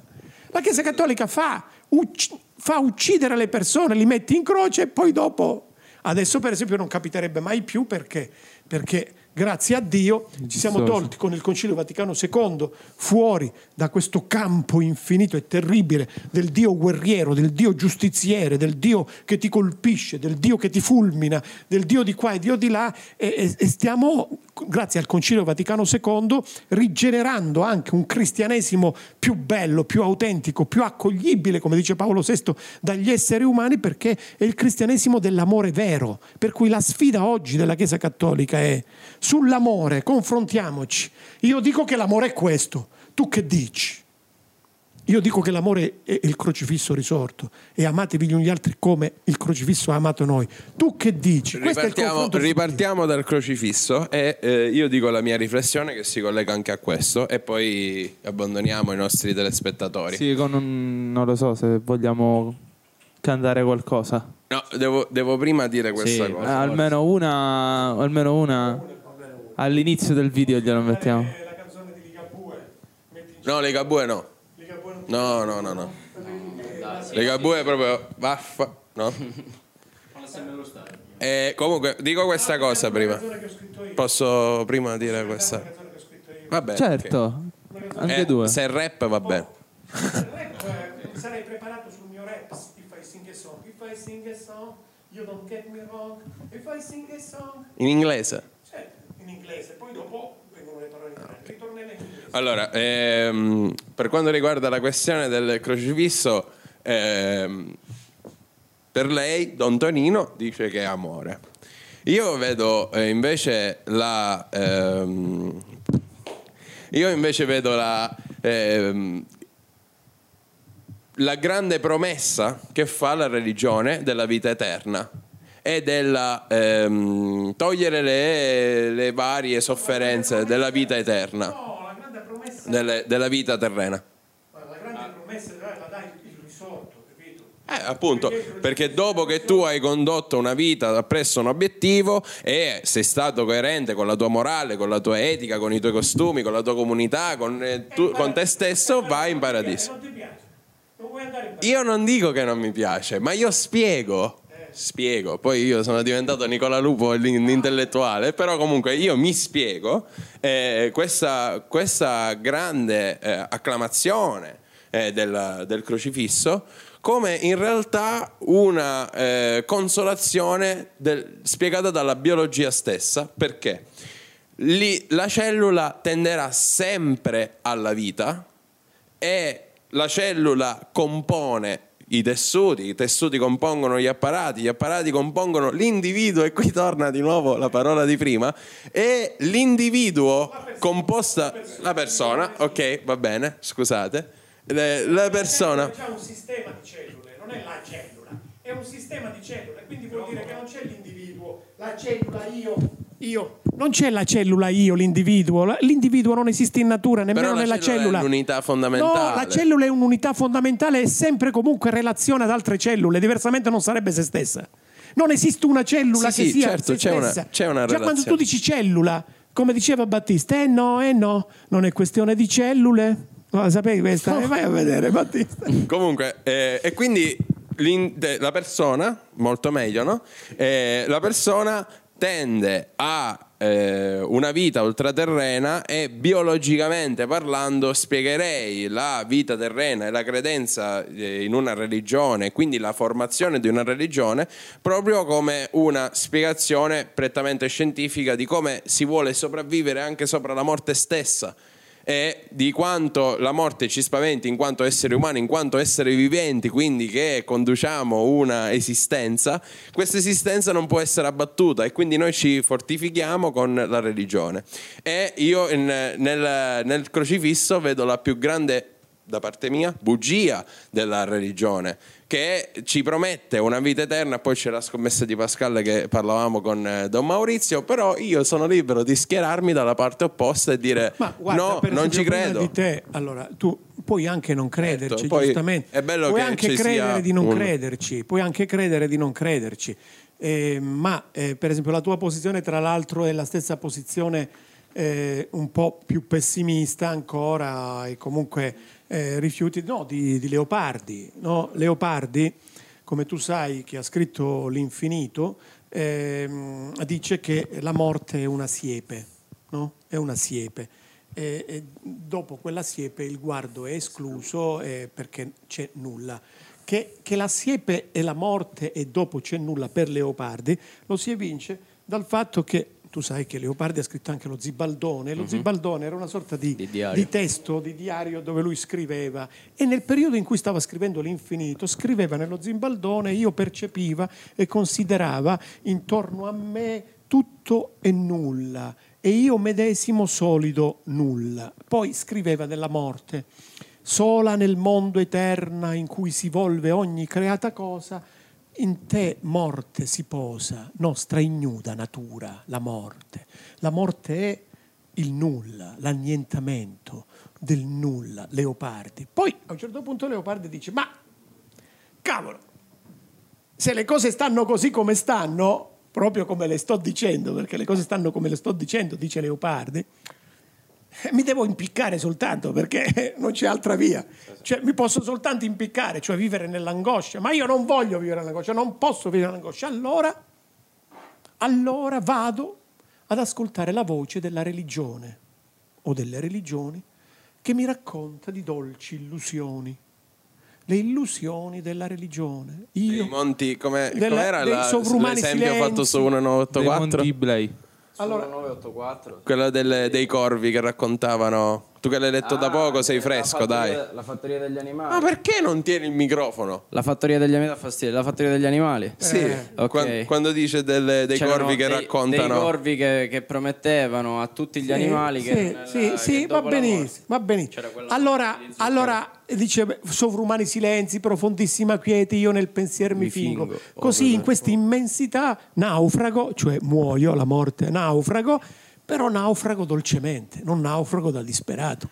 E il naufragar mi è dolce in questo mare. Anzi, una piccola chicca per chi ci sta ascoltando, se voi andate a Recanati e guardate il testo, eh, diciamo, autografo eh, di Leopardi con, eh, eh, dell'infinito, eh, lì noterete che Leopardi scrive in questa immensità s'annega il pensier mio e il naufragar mi è dolce in questo mare, però poi va su immensità cancella Cancella, vero, vero. e sopra immensità mette infinità, per cui di per sé l'infinito di Leopardi andrebbe recitato così, in questa infinità s'annega il pensier mio e il naufragarmi è dolce in questo mare. Allora la tua posizione come quella del Leopardi è ammissibile, no? anzi tu forse la carichi negativamente perché dici "Ah, è una, è una bugia e così via dicendo. Il problema tuo e nostro, quale dovrebbe essere, se voglio interloquire criticamente, che il cristianesimo non è un mito, cioè non è il mito di, tanti, di tante eh, religioni, no? eh, di tante sofie, di tante sapienze, capisci? Ci sono i miti orfici, no? No? Il, il cristianesimo non è un mito, il cristianesimo è un evento storico. Tu puoi ritenere mitologico, mitologico la, l'evento centrale eh, dell'incarnazione del verbo, no? ma adesso nemmeno più nell'ateismo sovietico si disconosce l'esistenza di Gesù di Nazareth e quindi della sua religione. No? E allora un Gesù di Nazareth che per testimoniare l'amore del suo Dio nei tuoi confronti è morto in croce sul fatto concreto di questo esito, nessuno più discute, come tutti sanno che Socrate è morto per obbedire alle leggi della civitas. Mi spiego? Allora questo non è un mito. Non è un mito perché dopo Gesù tantissime persone che noi capiamo essere i martiri, e, ci, e le cronache dei martiri ci sono, hanno donato la vita per lo stesso motivo e l'hanno donata come Gesù, perdonando, amando, nell'obbedienza al comandamento nuovo di Gesù. Però anche i martiri. E allora no? i martiri, aspetta, i martiri, e tu la schiera dei martiri, che sono tanti, alcuni santi potrebbero anche essere nelle leggende inventate, perché eh, ci sono leggende, no?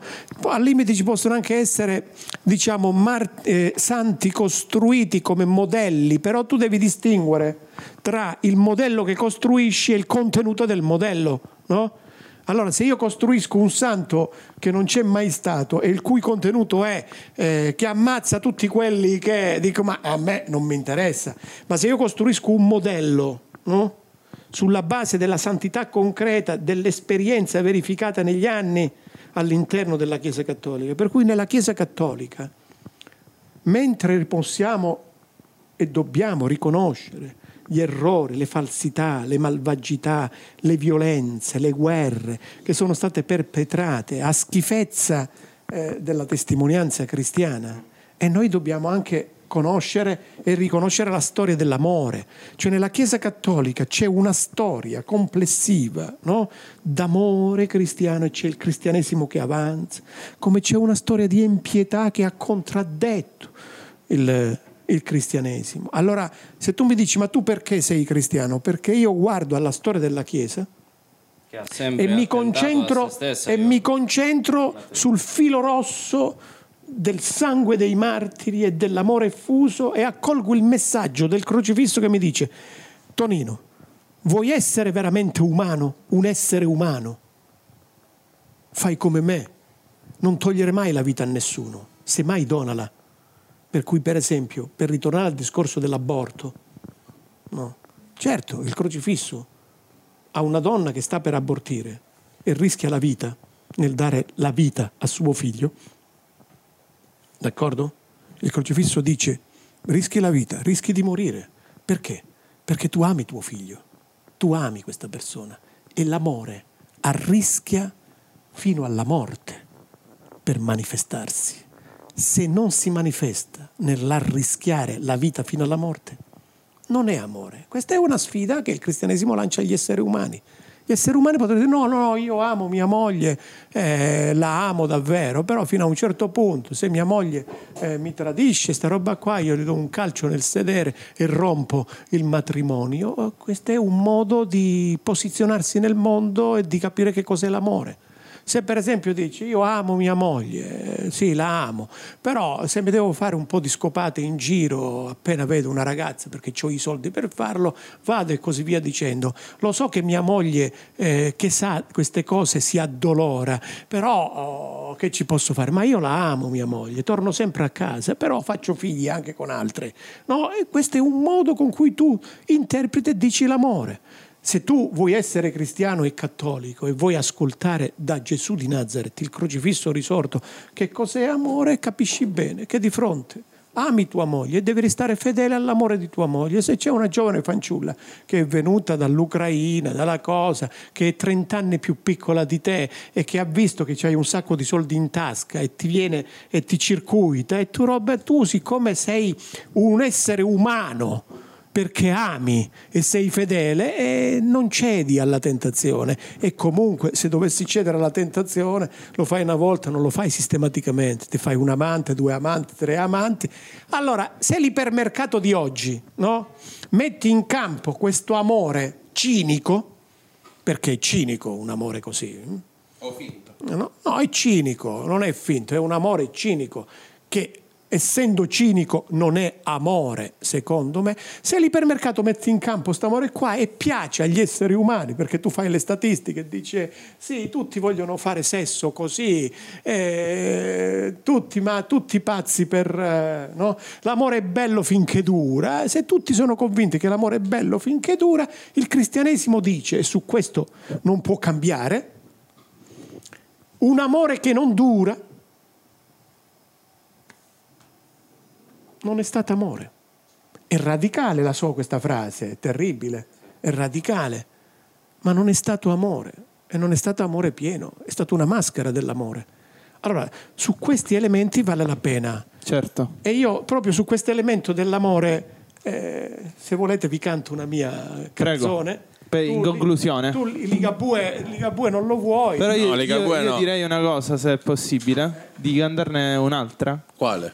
Quella di Marco Mengoni. è stato un mio sogno. No, Ah, ricantarne un'altra poi, ma io non la, non- non la canto quella di Mengoni. perché È perché, è perché non, non l'ho preparata. Io posso- credo negli esseri umani. credo negli esseri umani, potrei cantarla con la base, ma non, ricordo- non mi ricordo più gli accordi alla chitarra. Va bene, allora Peppe, Ligabue, vedi se trovi la base. contro di te, Fra. Peppe, vedi se trovi la base, credo negli esseri umani.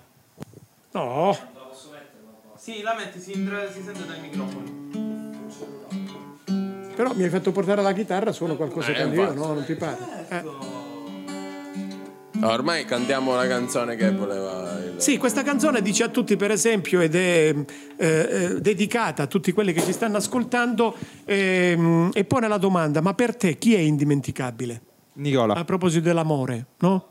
Cioè, io credo che io credo Ok. che io credo che sia io credo che sia indimenticabile una persona che ha veramente amato. Una persona che ha veramente amato è indimenticabile, no? Allora può essere tuo immortale.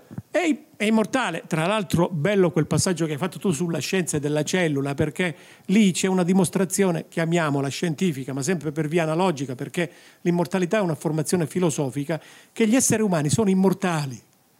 La morte gli fa solo il solletico agli Capito, esseri umani. Nicola? Capisci?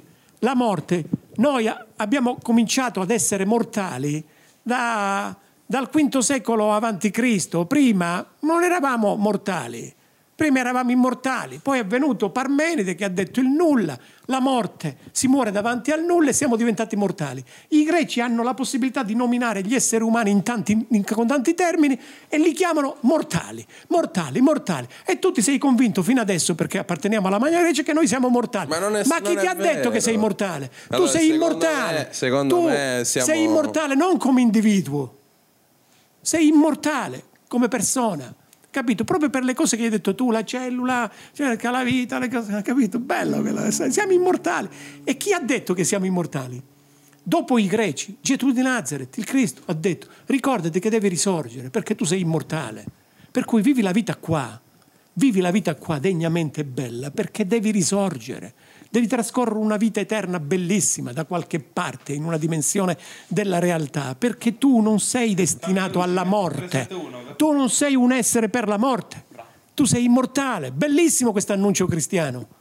Capisci? Ora, siccome tu non sarai immortale come la cellula, la cosa e roba, ma come essere umano che hai amato, che ti, ti piace il gelato, ti piace, no? Eh, dico, eh, allora il paradiso è, chissà come sarà, questa configurazione di una modalità della vita che corrisponda alla mia gioia, alla mia felicità. Perché se devo essere gioioso e felice in paradiso, eh, devo poter fare qualcosa che mi, mi procuri gioia, capito?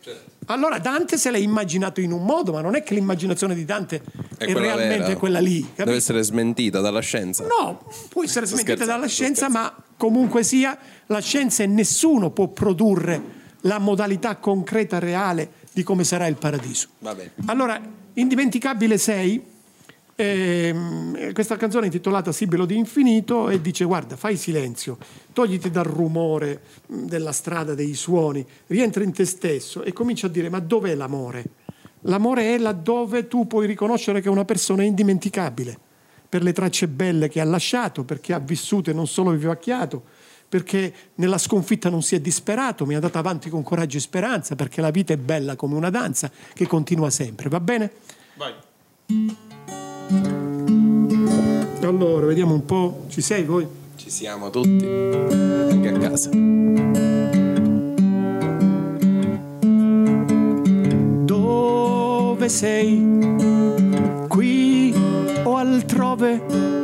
Dentro te o fuori? Tra rumori e banalità e assordanti frastuoni. Dove sei? Dove ti trovi? Dillo ora,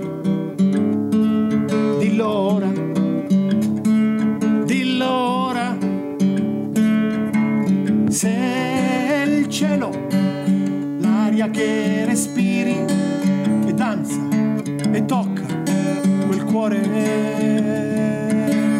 Se il silenzio che soffia dentro te, parlane ora, parlane ora, parlane ora.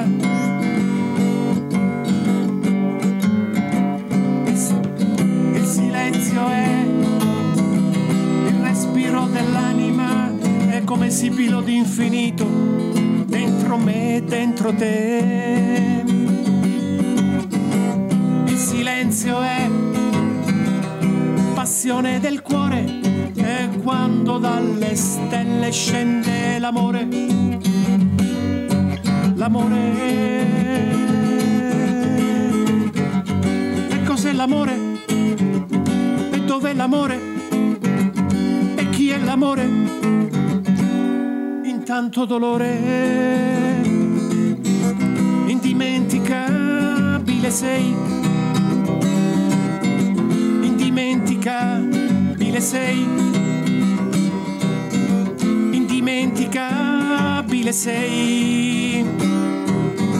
Indimenticabile sei per le tracce belle che hai lasciato. Indimenticabile sei per l'amore che hai sofferto e poi donato. Indimenticabile sei per la libertà offerta nel perdono. Indimenticabile sei che trasforma il fallimento nell'attesa di un dono.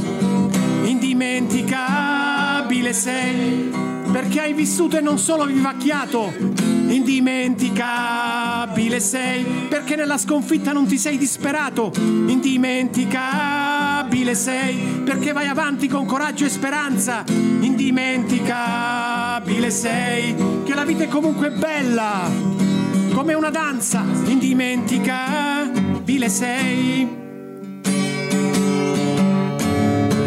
E qui ci sta il naufragarmi è dolce in questo mare.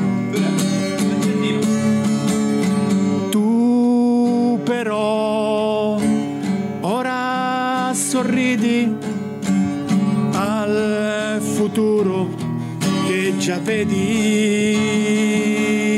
E pensi sempre a quello che sarà e ciò che è stato è stato. Guarda quello che verrà, verrà, verrà, verrà, guardalo ora, guardalo ora, guardalo verrà, verrà, verrà, verrà, si verrà il futuro, il futuro del computer quantistico, il futuro della scienza. Il futuro del paradiso. Verrà. Il futuro di Nicola. per Nicola una volta che muore Nicola va in paradiso dice ah sì ma allora mi ero sbagliato. Sei disposto a riconoscere i tuoi sbagli? Immagino che lo riconoscerai là. Eh, poi dirò- Quando vedrai Dio faccia a faccia dici cavolo mi ero sbagliato pensavo che tu non esistessi e invece ci sei. E E invece no, come dice Fabi Fibra. Invece no. Va bene, eh, ragazzi, è stato, bellissimo, è stato un piacere, Don Tonino. Eh, noi vi salutiamo e vi ci becchiamo al prossimo episodio. Un bacio. Grazie mille. Grazie.